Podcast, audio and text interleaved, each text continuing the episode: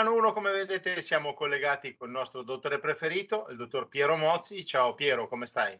Sì, ciao Paolo. Beh, adesso stiamo freschi. Mi sa che è cominciato effettivamente l'inverno e quindi stiamo a vedere oggi eh, circolavano nell'aria un po' di fiocchi eh, più o meno piccoli, più o meno grandi, che però praticamente non ha lasciato a terra niente, se non un'imbiancatura appena appena al mattino e poi Certo, ma era ora, era ora che arrivasse un po' il freddo. E no? oramai sì, ci siamo, vediamo, oggi ne abbiamo, ne abbiamo 29, venerdì ne avremo due, il 2 appunto è Santa Bibiana, è quella che detterà le leggi per, per i 40 giorni, una settimana seguenti. Staremo a vedere.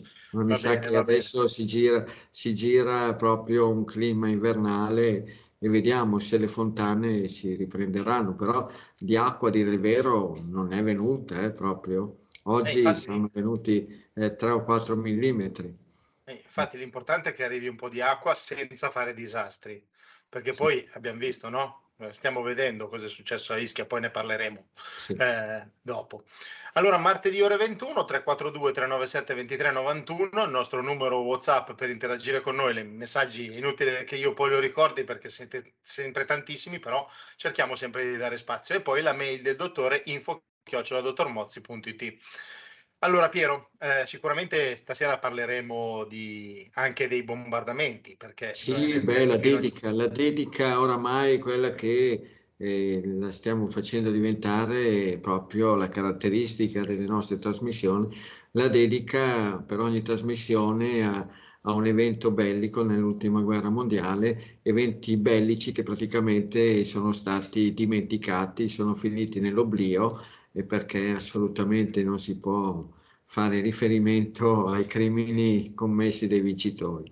Certo. E le guerre... Ti dico, Piero, ti dico, i messaggi sono tanti e, e eh, gradiscono questa, diciamo, rubrica, questo angolo di trasmissione dedicato. Una signora ci ha scritto per Erba e Como, eh, alcuni anche per Milano, quindi voglio dire, si aspetteranno che parleremo anche sì, di, sì, di, Milano. Sicilia, tanti posti della Sicilia, poi Vicenza, eh, che è proprio dettagliato, ci sono stati nel dicembre del 43 e nell'aprile del 45, quindi... Eh, tantissime. Quindi ringraziamo le persone perché vediamo che quello che stiamo facendo è apprezzato. Eh, eh. Abbiamo hai presente, hai presente gli scuri, gli scuri che, si, che ci sono alle finestre, gli scuri che sono sì. praticamente delle ante che servono per fare il buio, che si usano tantissimo anche d'estate sì. per creare l'ombra, che così più c'è ombra più c'è fresco, oppure le persiane che hanno delle feritoie ma quello che è successo con i fatti avvenuti nell'ultima guerra, con i fatti, gli eventi scatenati soprattutto dai cosiddetti alleati, eh, sia britannici e americani, è proprio che hanno messo gli scuri alle finestre della storia. Praticamente è stata oscurata la storia. Non si doveva parlare dei, dei fatti e misfatti, dei crimini messi in atto da questi bravi, bravi, tra virgolette, dei bravi manzoneani ecco, del, del 1900. E la puntata di stasera è dedicata al borgo di eh, eh, Firenzuola, provincia di Firenze, che non subì, non subì eh, praticamente eh, tanti tanti morti, veramente a dire, dire, il vero pochi morti, avvenne il 12 settembre del 44, venne bombardata dagli americani, praticamente venne distrutta, rasa al suolo. E se non ci furono morti, bisogna dare merito ai tedeschi che l'avevano occupata, che lo occupavano, che praticamente avevano fatto sfollare la popolazione, che l'avevano fatta spostare di qualche chilometro e gli americani, forse sarà stato anche per quello, scatenarono, scatenarono la loro rabbia, la loro ira, la loro ferocia, distruggendo tutto quanto. Eh, in, in, internet, sulla rete, su YouTube, potete vedere dei uh, foto, immagini, veramente qualcosa di allucinante.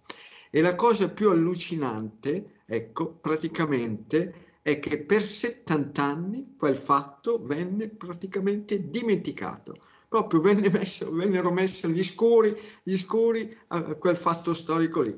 Solamente dopo 70 anni cominciarono, cominciarono a riemergere un po' eh, queste, queste memorie, queste storie. Pensa a te che cosa.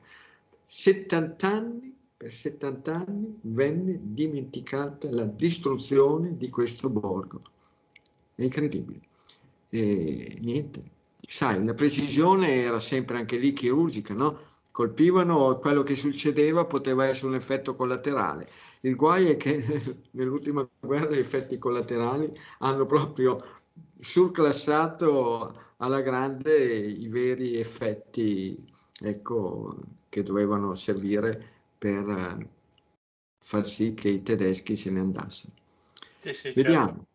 Certo, ma guarda che l'informazione è un po' così, eh, devo essere onesto, perché eh, oggi se tu pigli, eh, io qua vicino alla Repubblica, la prima pagina, non è che parlano di Zelensky, della Russia, della guerra, eh. adesso c'è il partito del condono in prima pagina sì. e poi il fatto della Juventus che si è dimessa da tutto il CDA per eh, la plusvalenza, sì. cioè adesso la, la, l'informazione importante nella prima pagina è questa oggi, capito? Sì. Quindi la guerra quando serve è la prima pagina quando invece è più importante il CDA della Juventus e in prima pagina c'è quello.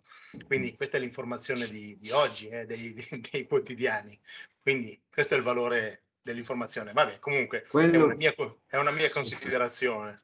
Certo. Eh? Quello su cui le persone dovrebbero porre l'attenzione, dovrebbero, se vogliono porre l'attenzione, ecco, su, questo, su questa tecnica, la tecnica degli alleati, degli anglo-americani che dovevano seminare il terrore, neanche il panico, il terrore. Per cui quello che sta succedendo adesso, adesso in Ucraina, è un qualcosa all'acqua di rose rispetto a quello che gli anglo-americani hanno messo in atto qua in Italia nell'ultima guerra. Qua sì che hanno scatenato il terrore, non solo colpivano le centrali elettriche, no, o le linee ferroviarie, qua distruggevano completamente tutto, qualsiasi cosa anche, anche monumenti, anche chiese, tutto. Del resto dai barbari, visto che sono effettivamente barbari, ecco, sono stati, sono e praticamente saranno fino a che non avranno fine, ecco, barbari. Gente che ama la distruzione, gente che è nata dalla distruzione di altri popoli e continua fino a che sul pianeta ci sarà chi glielo permette. Poi staremo a vedere. Certo. Ma noi non ci saremo probabilmente, io almeno sono già un po' avanti negli anni. Non mi dispiacerebbe esserci, non mi dispiacerebbe esserci. Ecco, speriamo di essere eh, da qualche parte per poter sbirciare, ecco, da una qualche persiana, ecco, dalle feritoie delle persiane, da poter sbirciare quello che succede a questi farabutti delinquenti planetari e barbari che hanno messo a fare fuoco il pianeta e continuano a farlo. Certo, Va bene. Certo. Va bene, senti, abbiamo parlato, eh, prima ho accennato la questione del fango, della, di, di Ischia, eh, mm. si continua a scavare tra l'altro, eh, cercano ancora quattro dispersi, però eh, io ho letto anche sul, sui giornali, sull'informazione così, che quattro giorni prima l'ex sindaco aveva avvertito dicendo che lì c'era qualcosa che non funzionava, eh, però non è stato ascoltato perché poi alla fine della fiera nessuno si è mosso. No? Sì. Eh, poi eh, c'è la questione anche che in campagna dicono il 64,3% di immobili sono eh, abusivismo, però quella zona lì non era, eh, eh, non, mi sembra che quelle case lì non fossero proprio in zona abusivismo, cioè nel senso risalgono da qualche anno prima, poi andremo a vedere, capiremo meglio. Guarda, mi è capitato proprio ieri sera e mi ha incuriosito molto, ha colto molto la mia attenzione, l'intervento di un giornalista di Ischia che diceva che si parla, si urla, si strilla, si dà la responsabilità all'abusivismo, ma quelle case che sono state interessate da quel movimento franoso, da quella colata di fango, non erano state costruite recentemente, risalivano pare addirittura prima del 1965 per cui non si può dare la responsabilità all'abusivismo. Poi c'è abusivismo e abusivismo, certamente c'è l'abusivismo di chi costruisce in terreni franosi, di chi costruisce nell'alveo dei fiumi, chi costruisce sulle coste eh, che possono essere preda, diciamo così, delle mareggiate, delle ondate eh, tremende, severe del mare o che delle piene dei fiumi. Ma un altro conto può essere anche l'abusivismo spicciolo di chi magari allarga, allarga una, una terrazza o via dicendo, quello non lo puoi non puoi dire che quel, quel, fatto lì di costruire magari o dei servizi e attaccarli a una casa ti va, eh, ti va a incidere su dei fatti tremendi e terribili come ci sono stati. Invece quello su cui non viene messa l'attenzione è che è venuta meno la gestione, la vera gestione del territorio, quella che c'è sempre stata per secoli, per secoli e millenni, quello di gestire il territorio, quello che veniva fatto, portato avanti sempre dagli agricoltori, dai contadini, che curavano, gestivano il territorio, tenevano puliti i fossi, i canali, i tombini, tutto quanto, le tubature e facevano sì che l'acqua, che l'acqua non si infiltrasse, non si infiltrasse dove avrebbe potuto creare poi dei problemi, ma che l'acqua veniva convogliata nei canali di scolo e di scarico. Quello che ad esempio noi facciamo qua a Mogliazze, facendoci un mazzo tremendo, perché è un lavoro che praticamente ti costa un sacco di tempo, di energie, di risorse e non ti frutta niente. L'unico frutto che ti dà è che tu tieni in sicurezza il territorio, perché tutte le volte che piove, che piove forte, devi andare a vedere, di pulire i canali, che i canali non si ostruiscono, che non si ostruiscono con le foglie, che non si ostruiscono con i rami, perché se si ostruiscono poi l'acqua praticamente si trova davanti come una barriera e l'acqua fuoriesce e se l'acqua fuoriesce può andare a creare dei grossi problemi. Ma non esiste più perché praticamente sono stati distrutti, distrutti i contadini, gli agricoltori. Certo. E chi vuol che ci sia al governo?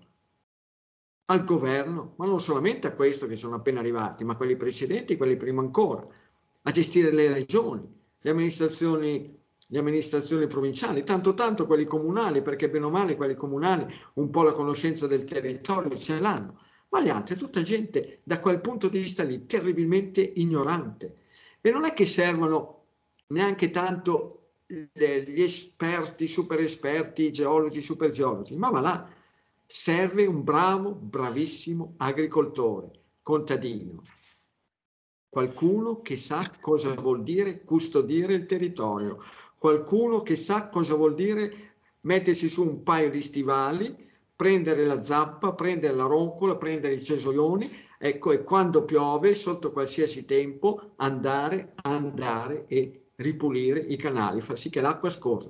È questo.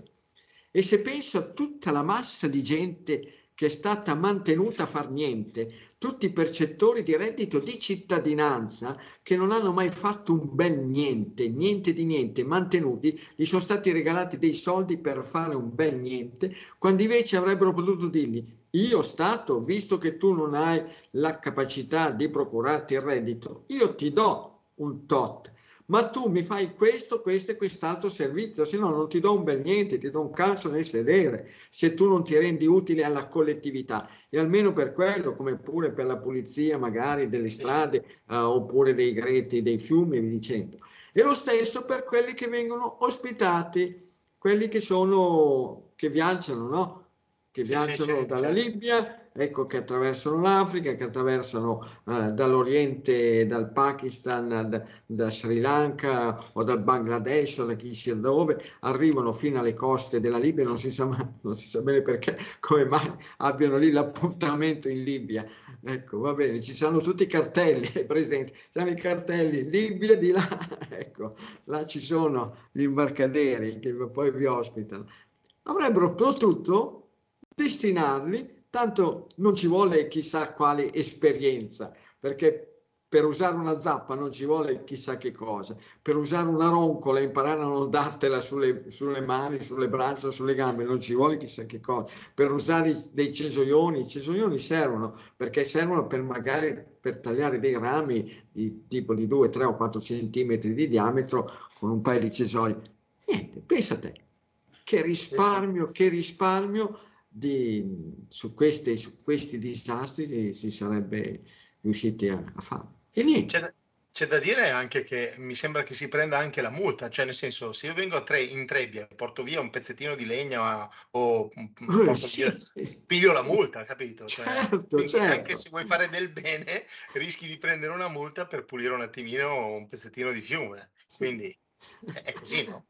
Paolo, oramai che va di moda sono gli stolti, ecco, l'ultima moda sono gli stolti al potere, quelli che ti impediscono di usare, di usare, la legna per riscaldarti e spero e mi auguro, guarda, lo spero grandissimamente che venga una crisi energetica terrificante per cui l'unico materiale che ci può essere per scaldarti che sia la legna. Ecco come potrà, sì, essere, come potrà essere adesso in Ucraina, che lì se ne accorgeranno sì, che cosa vuol dire, oppure come quando c'è stato tutto le storiacce in Bosnia, dove praticamente hanno fatto fuori tutti, tutti, gli alberi, tutti gli alberi dei giardini pubblici per scaldarsi.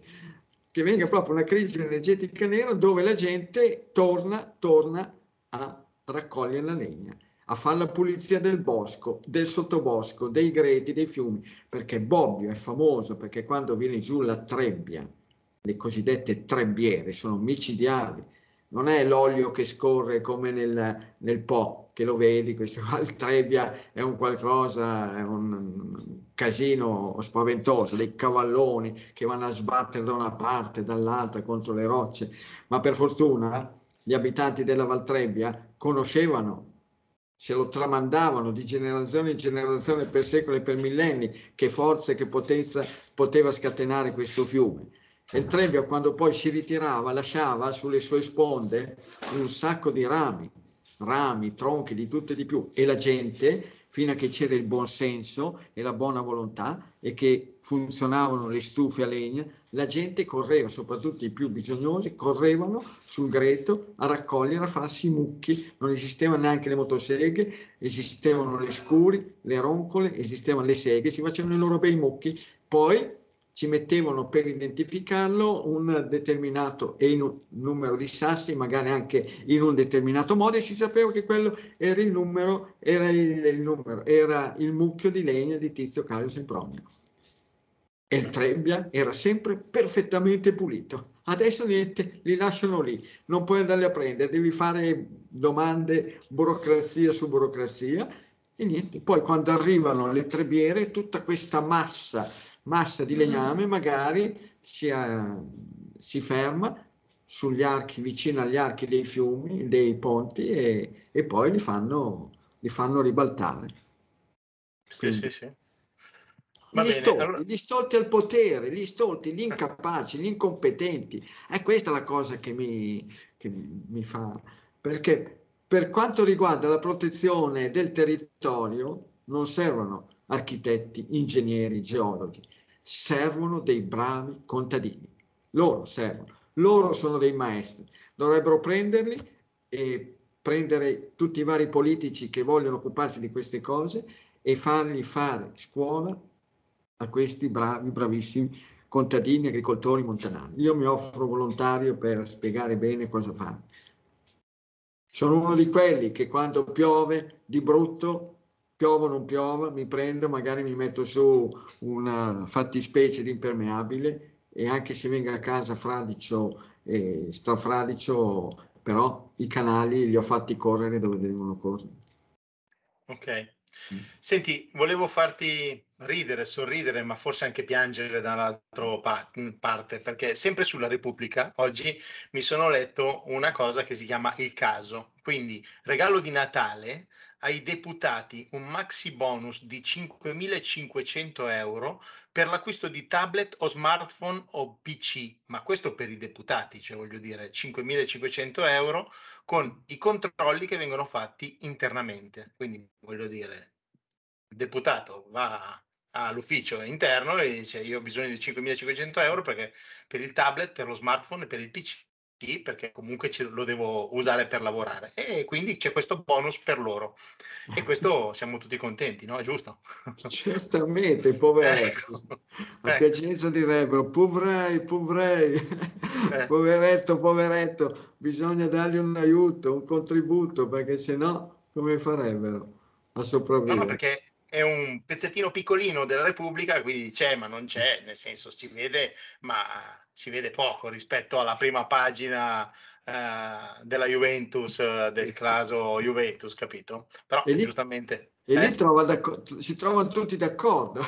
E internamente sì, probabilmente sì. Cioè, quindi, Maggioranza e opposizione ecco, festeggiano come festeggiano ai mondiali quando uno fa gol e che si saltano uno addosso all'altro. certo. Certo. Eh vabbè dai, io te, te, l'ho, te l'ho, letto, eh, giusto per almeno anche i nostri amici di Milano 1 che magari non hanno comprato la Repubblica, eh, oggi hanno letto queste, questi due input. Senti, andiamo già a leggere un po' di domande? O... Certo, certo. Ok, allora, qui abbiamo una mamma che scrive per il figlio che ha 50, 51 anni. Te lo leggo perché arriva dalla Germania, sono dal, sul lago di Costanza. La mamma è Rosa, il figlio dice 51 anni, eh, al mercurio alto, 2.4, è nato il 26 settembre 1971, un gruppo B, alto 1,80 m, 76 kg, soffre di, do- di dolori al trigemino da circa 20 anni. Gli hanno estirpato alcuni molari sani, glieli hanno rimessi impiantandoli ma i dolori non gli passano mai. Ha anche i valori del fegato con la bilirubina alta. Viviamo sul lago di Costanza, te l'ho già detto. Eh? Lui, lei dice: Mio figlio segue i consigli della lista degli alimenti del dottor D'Adamo, ma credo che esageri con troppa carne e troppo pesce. Non mangia il pollo, non mangia il maiale, né i pomodori né i cereali, solo riso, patate e pasta di mais. Mangia carote, ravannelli, finocchi, gallette di quinoa purtroppo sgarra spesso con i dolci, ne mangia un po' di cioccolata e non fuma più da, da qualche anno. Eh. No, no, ma non è, non credo che sia né l'alcol né il tabacco, a meno che non sia appassionato di birre, di birra tutto spiano, ma lì la smetta di mangiare la pasta di mais, il mais. Per il gruppo B è un veleno potente, potentissimo. E poi la smetta con i dolci, soprattutto i dolci cremosi che in Germania vanno alla grande, sono specialisti eh, nell'uso dei dolci cremosi, la smetta col cacao, col cioccolato, si faccia mandare dall'Italia, trovi il modo, se no eh, legga bene sui libri delle ricette del dottor Mozzi, legga come si fanno i brutti e buoni, la torta di mandorle, ma però adesso eh, mancano praticamente una ventina di giorni, eh, poco più di 20 giorni a Natale, che anche in Germania lo festeggeranno alla grande, ecco, che stia molto molto attento.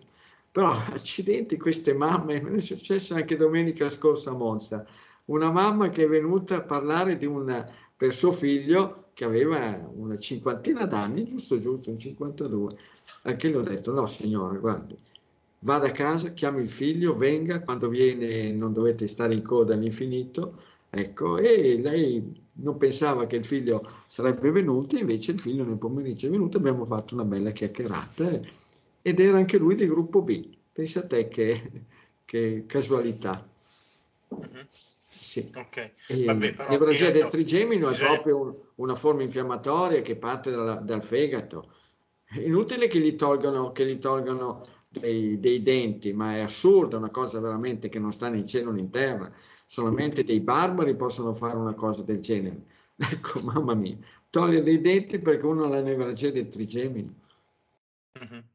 Vabbè, però Piero, io mi metto nei panni delle mamme, eh? cioè, di solito la mamma cerca sempre di fare qualcosa per il figlio.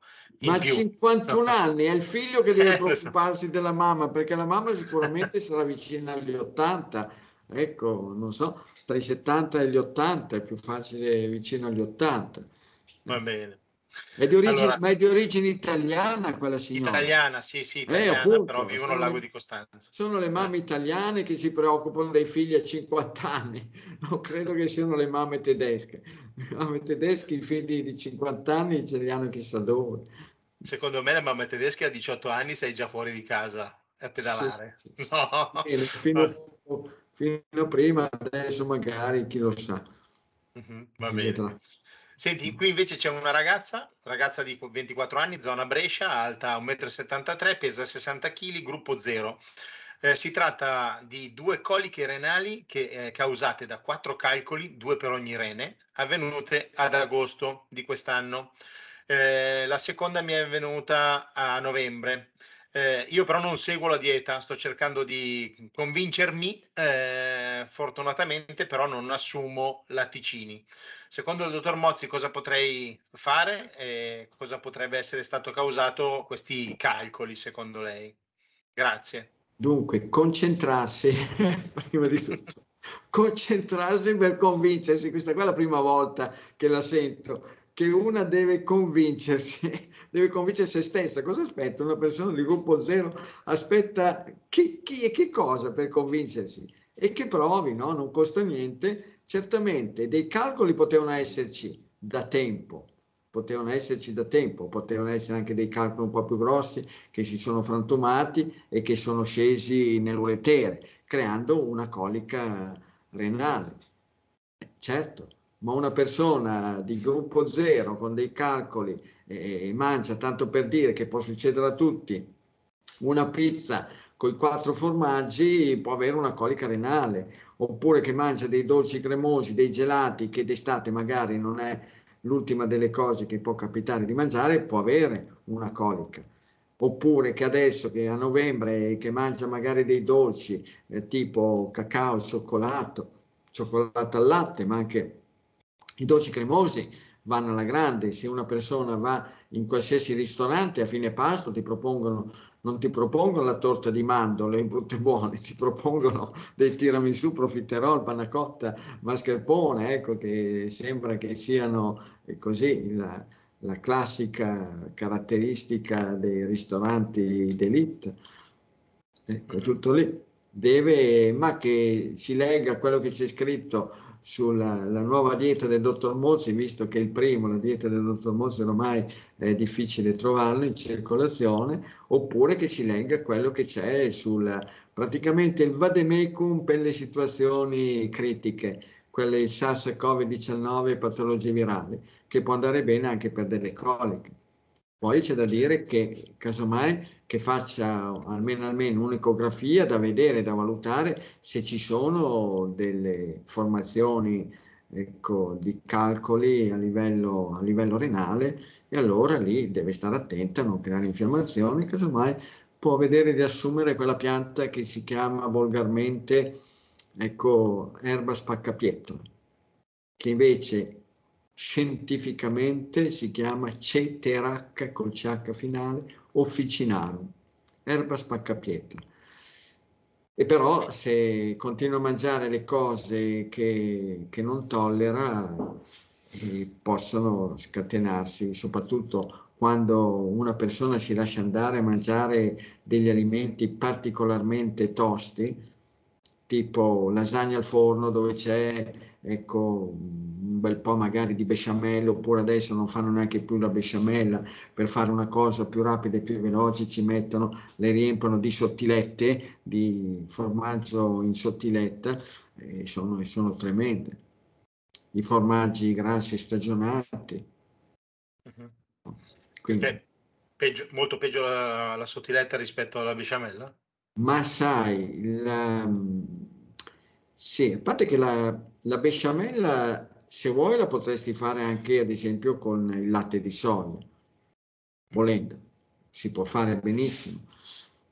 E le sottilette c'è da dire che credo che siano fatte anche e soprattutto con dei formaggi che vengono praticamente fusi, che vengono fusi e che non si sa bene poi che di seconda, sono, terza, quarta scelta sono, magari. Eh sì, sull'orlo della scadenza, sulle cose che stavano andando un po' di qua, un po' di là, ecco, vengono fusi e vengono poi riassemblati sotto forma di quelle belle sottilette che vanno di moda per fare i toast e appunto per fare questi preparati culinari al forno come lasagna al forno o verdure coperte di, queste, di questi bei formaggi.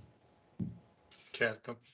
Senti, vado avanti. La signora Nerina, che ha 57 anni, abita sul lago di Garda. Sono gruppo zero positivo, altezza 1,65 m, peso 54 kg. Eh, eh, le ho invita- inviato delle foto che poi io ti farò vedere. Sulle sue mani negli ultimi anni sono peggiorate. Il suo medico dice che è artrosi deformante e dice che non c'è una cura che risolva definitivamente. Lei però dice: Io ho notato che se mangio il glutine e lo zucchero, il giorno dopo le mani molto gonfie e dolenti, mentre invece se non lo mangio, non, eh, le mani sono, stanno meglio. Quindi dice: Se faccio questa scelta eh, e decido di togliere tutto eh, secondo il dottore, posso migliorare e magari anche raddrizzarsi un po' le dita rispetto a quello che sono adesso? Sì, sarebbero da vedere. Comunque la signora Nerina è brava, ha azzeccato la storia. L'artrosi deformante, l'artrite deformante, proprio alla base, alla base ha proprio una forte e potente intolleranza al glutine. Facilmente ce l'ha quella caratteristica come questione familiare nel senso che nel suo ceppo familiare hanno stampato che se mangiano cereali con il glutine in modo non sporadico ma in modo pressoché quotidiano, in modo continuato, facilmente possono sviluppare quella deformazione. Sapete bene che Piero Mozzi non è detentore di verità assolute, ma di una grande, grandissima esperienza, ne ho vista bizzeffe, di persone con le dita deformate. Ed è proprio lì. Allora, la signora Nerina sul lago di Garda, brava, la smetta, mangi il riso che va decisamente meglio, mangi la quinoa o anche il grano saraceno, stando attento però anche alle altre caratteristiche che possono creare altre problematiche, che possono creare queste farinacee come colesterolo che si alza, glicemia che si alza, pressione che si alza. Si compra una bella canna da pesca, diventi brava a pescare, peschi dei bei coregoni, che sono dei pesci che si trovano facilmente nel lago di Garda, si mette a mangiare il pesce del lago. Anche i lucci vanno bene ed è a posto. E credo che l'avrà capito. Il più pericoloso dei dolci è la frutta.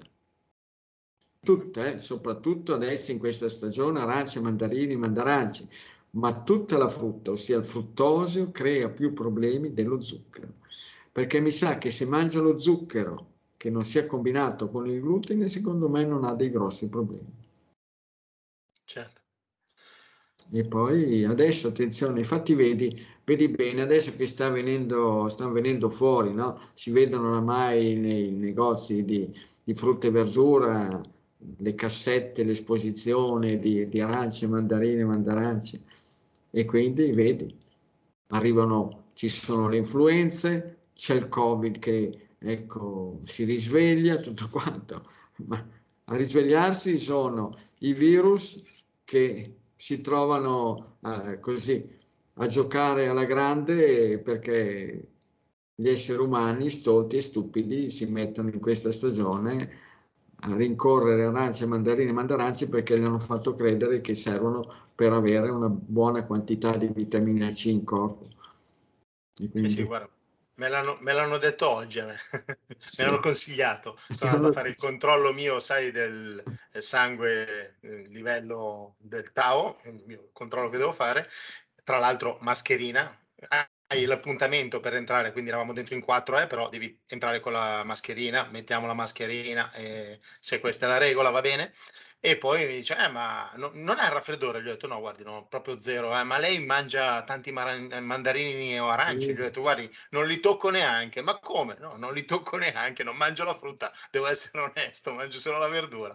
E quindi si è guardata m'ha guardato un po' stupita, ehm, però ho detto: "Io il raffreddore non non l'ho visto quest'anno, neanche l'anno prima e l'anno prima, però voglio dire, non non mangio i mandarini, ma gli aranci sicuramente."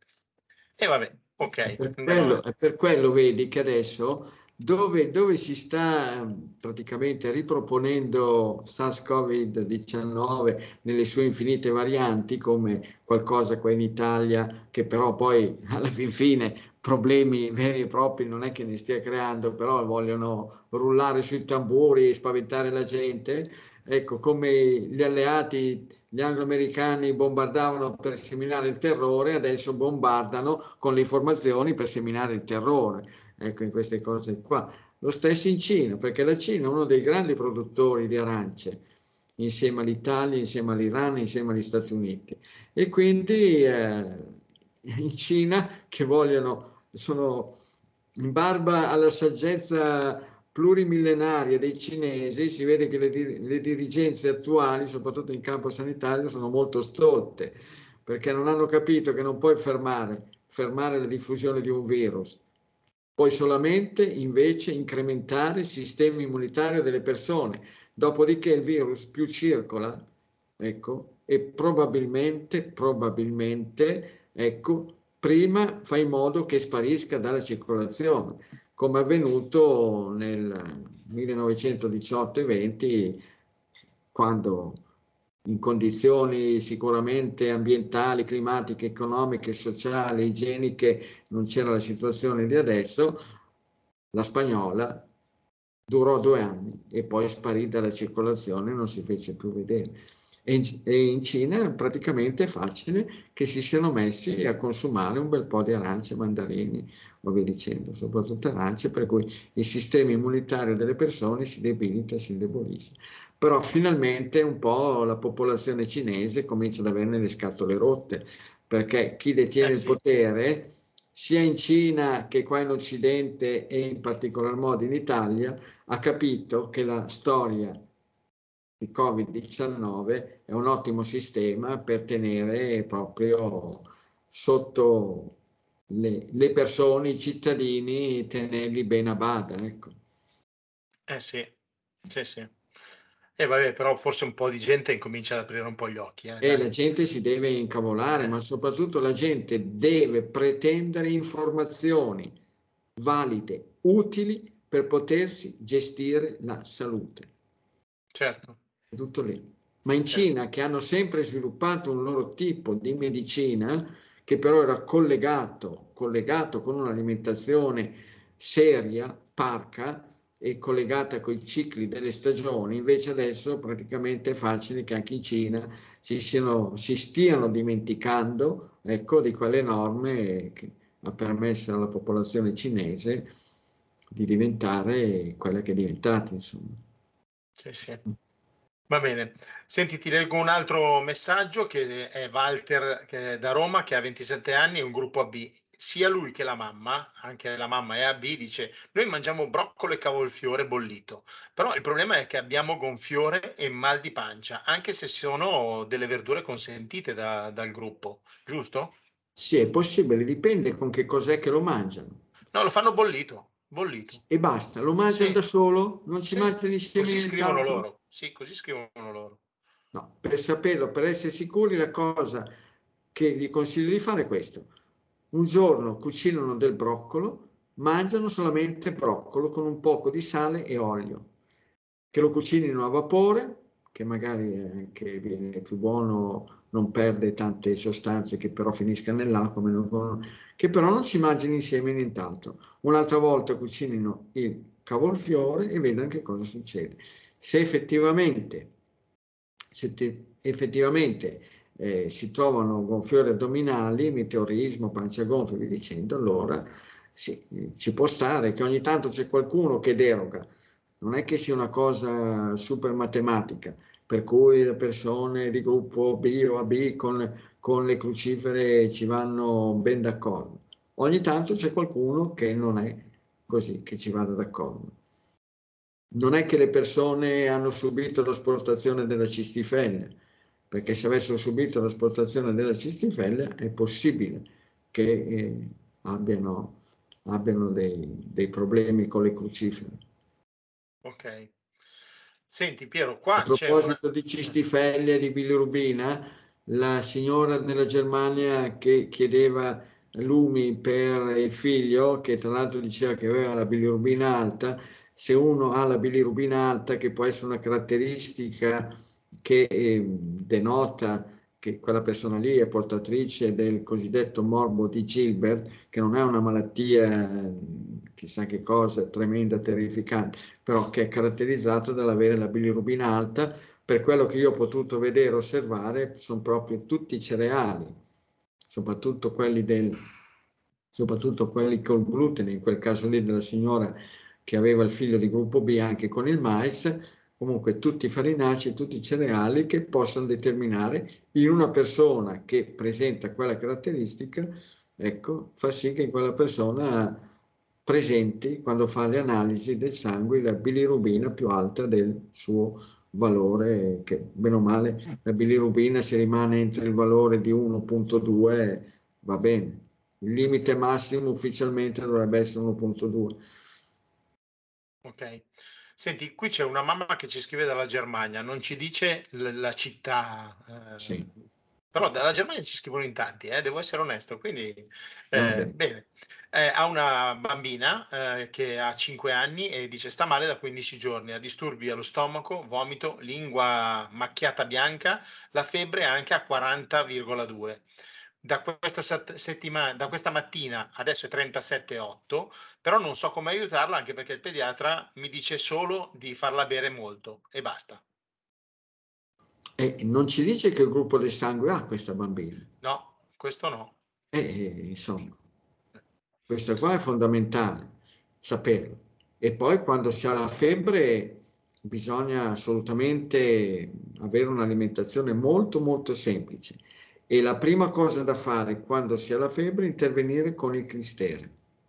Uh-huh. Il clistere, come è scritto, c'è scritto sia sul vecchio libro della dieta, la dieta del dottor Mozzi, c'è ben spiegato e specificato sul nuovo, la nuova dieta del dottor Mozzi, c'è specificato per bene sul libro Covid-19 patologie virali e lo consiglierei quest'ultimo libro, piccolo libro SARS-CoV-19, proprio per quando, come, per leggere e mettere in pratica tutte le manovre, tutte le pratiche, tutti i vari consigli che sarebbe opportuno fare seguire per tenere bene a bada queste forme virali, influenzali o batteriche.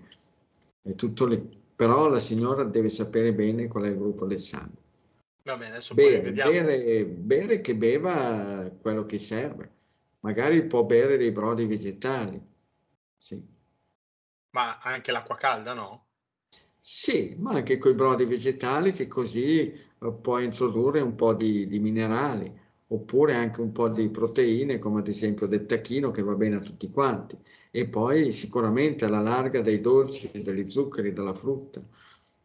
Quindi, ma la cosa fondamentale sarebbe sapere qual è il gruppo del sangue. Poi ci sono le varie pratiche per abbassare la febbre, come sono spiegate appunto sui vari libri, soprattutto quello lì del SARS-CoV, le frizioni, le spugnature fredde sulle gambe, gli impacchi freddi, il cataplasma eh, di argillo di ricotto, la compressa fredda sull'addome di notte. Quindi ci sono tante pratiche. E poi se la febbre permane vuol dire che la bambina introduce tutti i giorni un qualcosa che... Eh, fa sì che il suo sistema immunitario cerchi di rispondere e di difendersi e di proteggersi facendo alzare la temperatura corporea. Mm-hmm.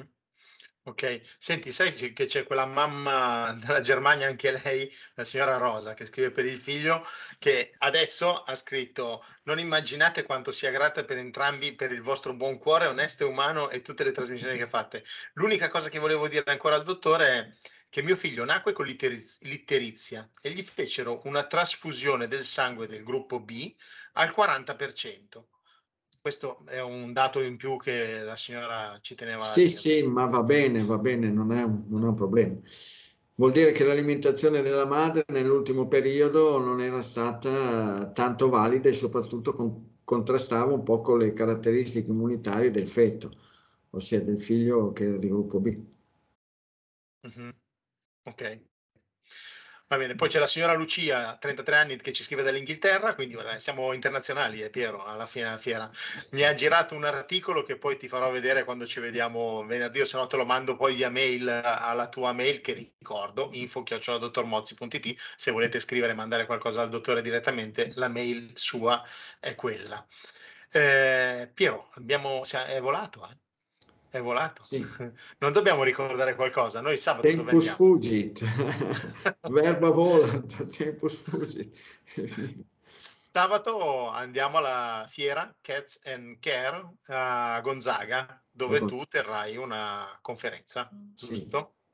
Sì. Conferenza che si terrà alle 14, io vengo a, vengo a riprenderla, poi la vedrete però uno o due giorni dopo, perché non facciamo la diretta, eh, in modo tale che si piglia la macchinina, se andiamo, andiamo, a vedere una bellissima fiera, la fiera millenaria a Gonzaga, c'è anche una, un'esposizione di gatti che mi hanno detto che animaloni giganti, fantastici, quindi andremo a vedere anche quello. Eh? Piero? Certo. Va bene. Sì. Allora Penso, ci siamo riusciti a non parlare di Ucraina se non di sfuggita. Eh, se vuoi che parliamo di Ucraina, parliamo di Ucraina. Se vuoi fare gli ultimi no, due o tre no, minuti, andiamo avanti. Io, de- io, devo essere onesto, non ho più voglia. Non ho più Arriva voglia. il generale inverno, spero che riesca a far rinsavire qualcuno. Però oggi che mi telefonava un mio amico, ci siamo sentiti con un mio amico che ha detto che era appena tornato da Cuba e allora mi è scappato di dirgli, bene, spero, spero e mi auguro che Cuba riesca a fare un bel accordo con la Russia in modo da installare dei bei missili. Pare che adesso la Russia abbia quei missili Poseidon che devono essere super micidiali, che possono scatenare delle onde marine alte di 200-300 metri addirittura Ecco, perché così finirebbe tutto e si vivrebbe in pace probabilmente con dei missili, con dei missili ancora sul suolo cubano diretto verso i, i cani di Ameri. E quindi sì, sì. Ecco, sarebbe... Infatti guarda ti dico, oggi ero davanti a un pannello luminoso con scritto pace per l'Ucraina e a me piacerebbe che sul cartello ci fosse scritto pace per tutto il mondo, cioè nel senso perché sì. ci sono problemi di guerra in tutto il mondo, non solo in Ucraina, e la guerra non la vuole certo, nessuno. Perché hai sentito, hai sentito, parlare, hai sentito parlare che lo Stato ebraico di Israele ha fatto fuori delle persone, due fratelli che entrano ed escono dai territori palestinesi come niente fosse, nessuno gli dice niente, niente, cancellata quella notizia. Ci sono quattro quattro uh, ucraini che vengono feriti e uno ne strillano quattro ucraini feriti. Niente, è tutto lì. Il, sì, popolo, sì. il popolo di Palestina praticamente non esiste, non ha nessun diritto. I diritti ce li hanno quei signori lì con quella stella. Certo, certo. Quindi noi siamo per la pace nel mondo, non la pace solo per l'Ucraina. Eh? Senti, la mamma della, della, Germania ha scritto adesso e dice purtroppo non so il gruppo sanguigno dei miei figli. E che glielo faccia fare, o meno che guardi qual è il gruppo de, del sangue suo e del marito, ossia del papà dei figli, in modo, in modo che magari ci può essere già una qualche idea. Perché se ad esempio fossero due gruppi zero, i bambini inevitabilmente sono gruppi zero, se fossero due gruppi B inevitabilmente sono due gruppi B, se fossero un gruppo B e AB inevitabilmente sarebbe un gruppo B, quindi sarebbe... Eh, niente, si può almeno quello. Va bene, va bene. Piero, allora io ti saluto, eh, saluto tutti i nostri amici di Milano 1 che ci sentono e che ci vedranno poi il giorno dopo. Eh, ci vediamo sabato appunto alla fiera Gonzaga. Ci vediamo alle due a Gonzaga, non ci saranno i gigli, ma ne faremo, troveremo magari ci avranno dei gigli eh, sintetici o in fotografia o via dicendo. Va bene. Allora, grazie ancora ci vediamo sabato e grazie a tutti voi per eh, essere stati in nostra compagnia. Anzi, siamo noi che vi ringraziamo eh, di essere in vostra compagnia. Eh? Ok? Grazie mille. Ciao, ciao, e grazie ciao. mille a te e grazie a tutti quelli che hanno la buona volontà e la pazienza e la costanza. Ah, ricordiamo anche una cosa, aspetta Piero, ricordiamo come sempre, come abbiamo fatto eh, la dedica per il bombardamento, la pubblicità ingannevole che trovate su Facebook ah, la faccia del dottore è, è una pubblicità ingannevole, è una truffa, quindi il dottore non vende nulla, eh, è giusto che ci ricordiamo anche di questa cosa, in ogni puntata avevamo detto che lo, l'avremmo detto e lo continuiamo a dire, in modo tale che lo ricordiamo sempre. Ok? Evviva. Grazie a tutti. Evviva. Ciao, ciao a Buona tutti, serata. ciao Paolo, tante cose belle. Ciao, grazie.